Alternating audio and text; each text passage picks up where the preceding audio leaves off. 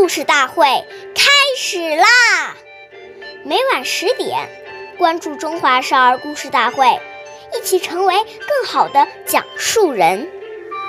话说多不如少，唯其是勿宁宁巧。岁月易流逝。故事永流传。大家好，我是中华少儿故事大会讲述人周凯言。今天我给大家讲的故事是《妙语救人》第四十三集。诸葛瑾是三国时期孙权手下的大臣，平时话不多，常常在紧要关头几句话。就能解决问题。有一次，韦应魔被孙权误解，要被杀头，众人都向孙权求情，只有诸葛瑾一言不发。孙权问：“为什么？为什么？”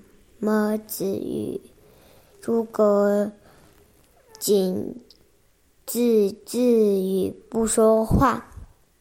诸葛瑾说：“我与电魔的家乡遭遇战乱，所以才投来投奔殿下。现在为魔不思进取，辜负了您。”还什么？还求什么宽呢？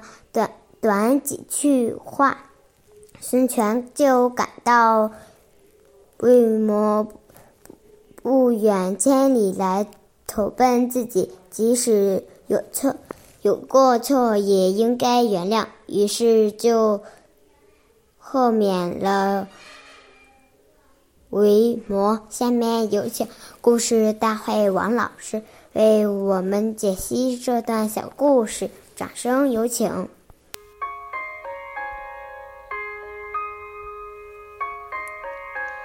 所谓言多必失，如果你滔滔不绝，很多话还没有思考清楚就说出去了，结果就收不回来了。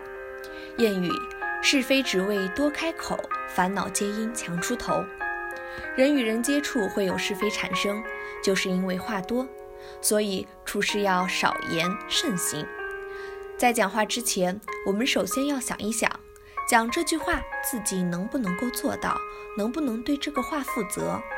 如果我们说的话能够做到，能够负起责任，这才能够说。如果说了话之后不能负责任，我们在他人心目中的信用就会慢慢的减少。感谢您的收听，下期节目我们再会。